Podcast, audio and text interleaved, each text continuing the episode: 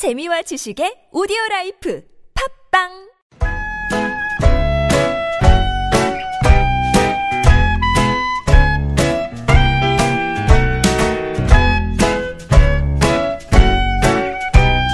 Now I've been accused of going hard. 메마른 마음에 산뜻한 문화의 바람이 붑니다. 이다혜의 책 그리고 영화. But I'll give you Panavision pictures 복잡한 일상에서 벗어나서 책과 영화 이야기 나눠봅니다. 시내 21의 이다혜 기자와 함께 할게요. 안녕하세요. 안녕하세요. 네, 오늘은 영화 침묵 소개해 주신다고요. 네. 최민식 씨가 일단 주인공입니다. 네. 대단한 기대를 그렇죠. 예, 받고 있는 영화입니다. 아마 지금 요즘에 영화 이제 개봉작들 보시는 분들 보면 네. 뭐 토르 라그나로크도 개봉을 음. 했지만 한국 영화 중에는 딱 눈에 띄는 게 맞아. 없어서 침묵 기다리시는 분들 굉장히 많더라고요. 포스터가 일단 좀그 전작 특별 시민이랑 하고 약, 비슷하죠. 예, 약간 느낌이 비슷해서 혹시 영화가 비슷한 느낌인가? 그런 생각이 사실 들거든요. 비슷한 데가 아주 없진 않아요. 설정상을 보면 물론 본격적으로 들어가면 특별 시민 같은 경우는 정치 드라마에 네. 가깝다고 생각하시면 될 것 같고 침묵은 이제 이게 뭐 어떻게 설명을 드려야 될지 잘 모르겠는데 원래 원작이 있어요. 아 원작 원작이 홍콩 영화가 있습니다. 홍콩의 느와르 영화인가요? 어 법정극이에요. 법정극. 예, 그러니까 법정극, 법정물 이렇게 얘기를 하면 어떤 얘기냐면 이제 법정에서 그 재판 도중의 이야기를 찍는 거예요. 그래서 양쪽 사이드가 있잖아요. 예. 이를테면은 원고와 피고가 있죠. 그렇죠. 그러니까 이제 검사 쪽과 변호사 쪽이 음. 보통은 싸우게 되고 그래서 이제 이 양쪽에서 서로 뭐 증인을 출석시키고 뭐 증거물을 내밀고 이렇게 하면서 약간 엎치락 뒤치락하는 그런 싸움을 보여주는 겁니다. 팽팽한 법싸움, 예. 법리 대결. 그렇죠. 법리 대결이라고 하는 게 그러니까 예를 들면은 불법인지 아닌지라고 하는 게 법조항에 어떻게 쓰여 있는지를 잘 활용하는 것도 되고 이제 그렇기 때문에 사실 법정에서는 계속해서 반전 드라마가 쓰인다는 거죠. 음.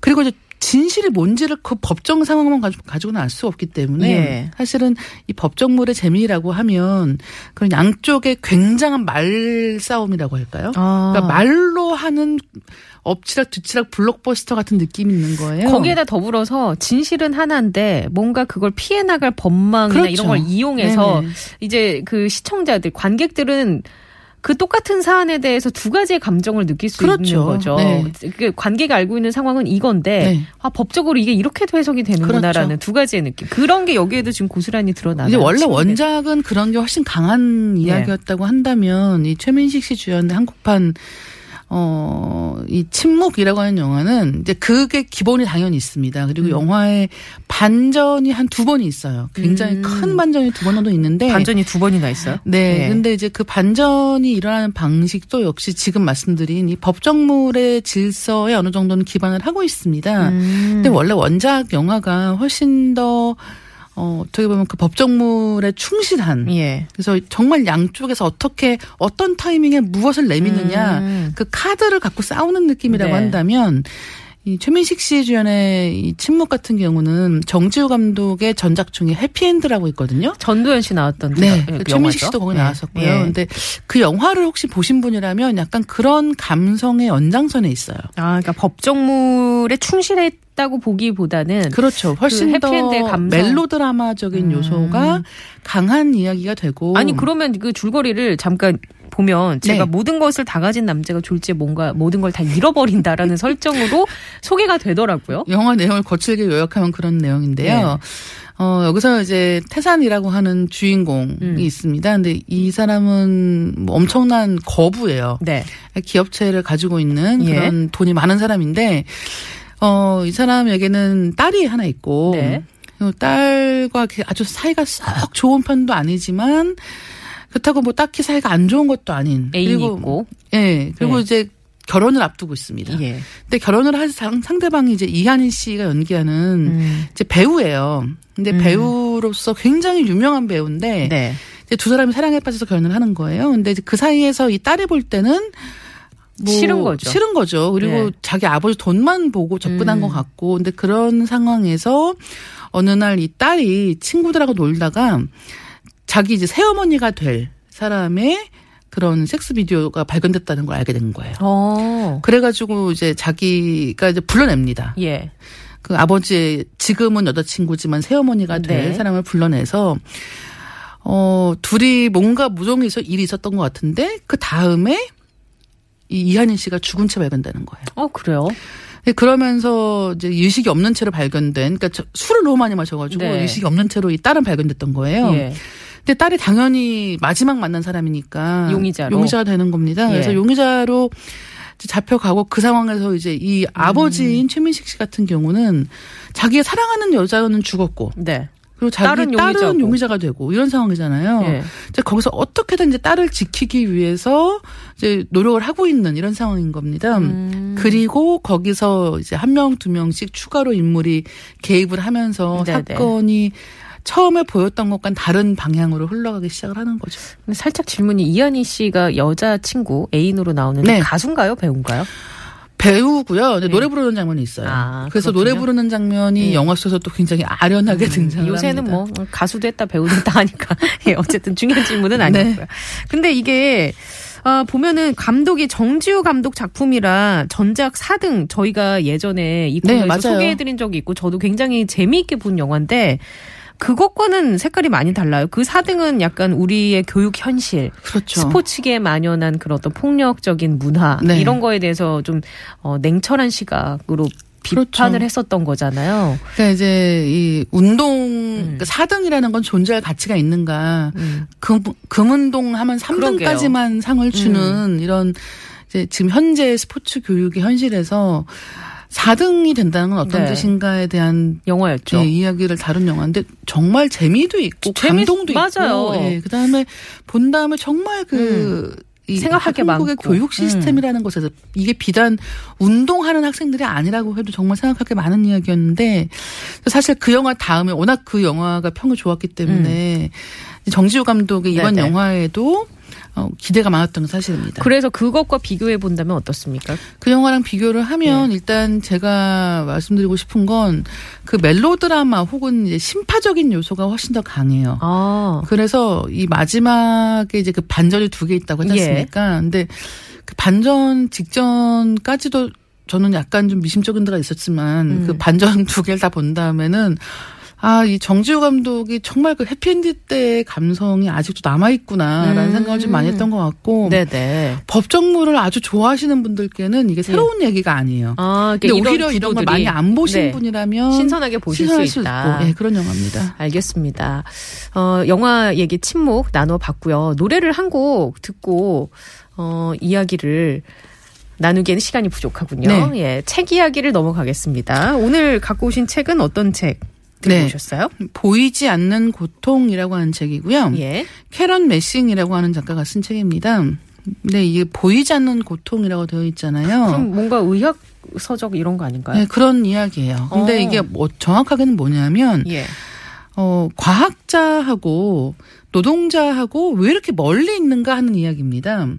그러니까 실제로 이제 우리가 일을 하다 보면 이게 뭐 일테면 지금 이제 밤이잖아요. 해가 네. 졌지 않습니까? 근데 콜센터 같은 데는 밤새 일하시는 분들 굉장히 많거든요. 저 24시간 예. 일하는 근데 이제 이 책 맨 처음에 보면은 그 콜센터 이야기가 잠깐 나오는데 네. 한국의 사례를 연구하신 분이 서문을 쓴 거예요. 근데 거길 보면 무슨 얘기가 나오냐면 콜센터에서 이제 밤새 일을 하시는 여자분이 계시는 거예요. 그러면 아침에 이제 해 뜨면 집에 들어가시는 거죠. 그때 집에 들어가셔가지고 아이 학교를 보내는 거예요. 네. 그러면 도시락도 싸주고 이제 그 그때는 도시락을 싸시는 분이었던 거죠.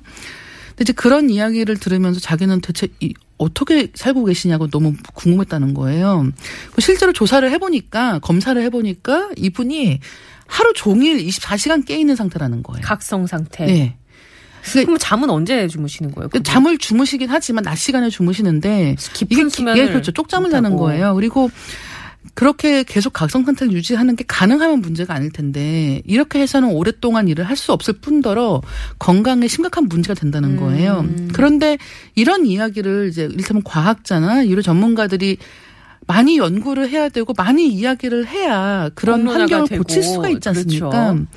근데 이제 이 캐런 메싱이라는 사람은 자기가 이제 과학자인 거예요. 근데 과학자로 연구를 하다가 이제 우연히 어떤 공장에서 일하는 사람들이 방사능 물질에 노출됐다라는 것 때문에 이제 방문을 하게 됐다는 거예요. 예. 근데 가서 봤더니 그분들은 방사능 물질을 항상 다루고 있음에도 불구하고 이게 뭔지 모른다는 거예요. 아, 경각심이 없는 그렇죠. 거네요. 그러니까 이게 이미 몇십 년 전 이야기이기 음. 때문에 더 그렇겠습니다만 그리고 실제로 이 과학자들과 이 노동자들의 거리가 점점 멀어지고 있다는 거예요. 그렇죠. 사실 일반인들이 생각해도 과학과 노동 현장에 교집합이 있을까? 뭐 없을. 네. 것 같다라는 생각이 들거든요. 그러니까 예를 들면 이 과학 연구에 비용을 대는 사람들은 그런 거대한 그렇죠. 산업체를 운영하는 사람들이잖아요. 다 거의 오너 입장이 예. 있거나 자본가이거나 그렇죠. 그러니까 그런 어떤 자본의 논리에 훨씬 더 부합하는 연구들을 우선적으로 이제 하게 되는 것이고. 뭐 어떻게 보면은 근무의 생산성을 높이기 위한 연구 같은 네, 거는 할 수. 있으나 네, 맞아요. 반대로 그 삶의 질을 위한 근무 형태는 어떤 게 좋을 그렇죠. 것인가에 대한 연구는 잘 안 하겠죠. 하지 않는 거예요. 네. 또한 가지는 이제 과학자 입장에서도 예를 들어서 어떤 노동자들이 장시간에 걸친 어떤 특정한 방식의 노동으로 인해서 유전자에 이상이 생기는 거예요. 예. 그러면 그런 걸 굉장히 반가워한다는 거예요. 너무 특이한 사례니까. 아. 이거 너무 이상한 얘기죠. 네. 사실은 그 사람이 인간적으로는 살기가 굉장히 그러게요. 어려워지는 예. 상황인데도 불구하고 너무 특이한 사례이기 때문에 오히려 환호하는 경우도 있다는 거예요. 음, 아, 정말 아이러니하네요. 아니, 그렇죠. 그러니까 예. 이런 점이 왜 발생하는가 우리는 음. 어떻게 과학자들이 어떻게 노력해야 되는가를 다루고 있고 이 책의 이제 초반에 보면 작가가 예. 이제 캐나다 그러니까 북미 지역에서 벌어지고 있는 이제 어떤 운동에 대한 이야기가 있습니다. 이게 뭐냐면 5, 10, 15 투쟁이라고 하는 게 있다는 거예요. 예. 이게 뭐냐면 저는 이게 읽다가 깜짝 놀랐는데 어 근무 일정은 최소 5일 전에 알려주고 음. 그다음에 1년에 10일은 가족 또는 건강을 위해 사용할 수 있도록 하고 예. 시간당 15달러의 임금을 달라는 내용입니다. 아, 그래야 좀 건강 기본적인 예, 아. 그렇죠. 그러니까 이 5와 10, 15라고 하는 이 세 가지 숫자를 통해서 어떻게 보면 이 과학자들이 할 수 있는 것은 무엇인가 이런 최소한의 가이드라인을 만들어주는 것이 아니겠는가. 그다음에 거기서 더 나아가서는 실제로 이 노동 현장에서 일어나고 있는 어떠한 것들이 인간을 정말 아프게 만드는가에 대해서 연구할 수 있다는 거예요. 그 저는 궁금한 게 이게 이제 일단 우리나라야 OECD 국가들 중에서도 네. 근로 시간이 많은 나라로 꼽히고 그렇죠. 네. 있고 그런데 지금 저자가 캐런 메싱이라고 외국 사람이잖아요. 어, 캐나다 사람이고요. 캐나다도 이런 노동 맞아요. 환경이 있나요? 네, 있다고 합니다. 근데 어. 이 책이 참고로 말씀드리면 예. 어 76년부터 2008년까지 이제 퀘벡 대학교에서 생물학 교수를 지낸 사람인 거예요. 네. 그 다음에 이 대부분의 연구가 한 80년대부터 90년대에 이루어졌습니다. 예. 그러니까 지금으로부터 이미 좀 아, 한참 전이기는 한데. 산업화가 한창 막그 그렇죠. 걸로 인해서 근데 지금 말씀하신 것처럼 저도 좀 놀랐어요. 예. 그러니까 예를 들면은 우리가 지금 캐나다 이런 데 뉴스를 보면 뭐 항상 그랬을 것 같아요. 그렇죠. 네. 뭐 일찌감치부터 거기는 그냥 네, 맞아요. 예, 인간 위주로 사람 위주로 돌아가는 시스템이 아니 었나 근데 싶은데 그게 아니었다라고 하는 것이고 음. 이제 그렇게 바꾸기까지 무엇이 필요했나라는 이야기를 하고 있습니다. 예. 저는 이 책에서 너무 마음이 아픈 이야기들이 사실 되게 많은데 예. 그중 하나가 뭐냐면 그 자기가 일하고 있는 환경이 어떤 건지를 모른다는 거예요, 사람들은. 음, 그렇죠. 그 갑자기 삼성 반도체 네, 직원이 그렇죠. 생각나네요. 예. 음. 그 그런 상황에서 이제 그 근로자들이 아이를 낳았는데 자기 아이들이 다 아픈 거예요. 음, 근데 그 아이들이 그냥 아픈 건 줄 알았던 거죠. 근데 네. 이 과학자를 만나서 얘기를 듣고 나니까 인과관계가 예, 있었군요. 자기 직업 때문에 아이가 아픈 거예요. 아 그렇네요. 어떻게 보면. 그렇게 우리가 그냥 어, 치부하고 넘어갈 수 있었던 네. 문제를 객관화시키고 데이터화시키고 그럼요. 그거를 의제를 설정해서 공론화할 수 있다라는 네. 그 무거운 역할을 과학자들이 지고 그렇죠. 있으니까 앞으로 좀 더 활발하게 논의가 됐으면 좋겠네요. 우리나라에서도요. 네. 고통 앞에 중립은 없다라고 책 뒷표지에 써 있는데 네. 굉장히 마음에 와닿습니다. 자, 오늘은 영화 침묵 그리고 책 보이지 않는 고통에 대해서 얘기 나눠봤습니다. 오늘 할 얘기가 많아서 노래도 못 듣고 바로 얘기 나눠봤네요. 다음 주에 만나뵐게요. 고맙습니다. 네.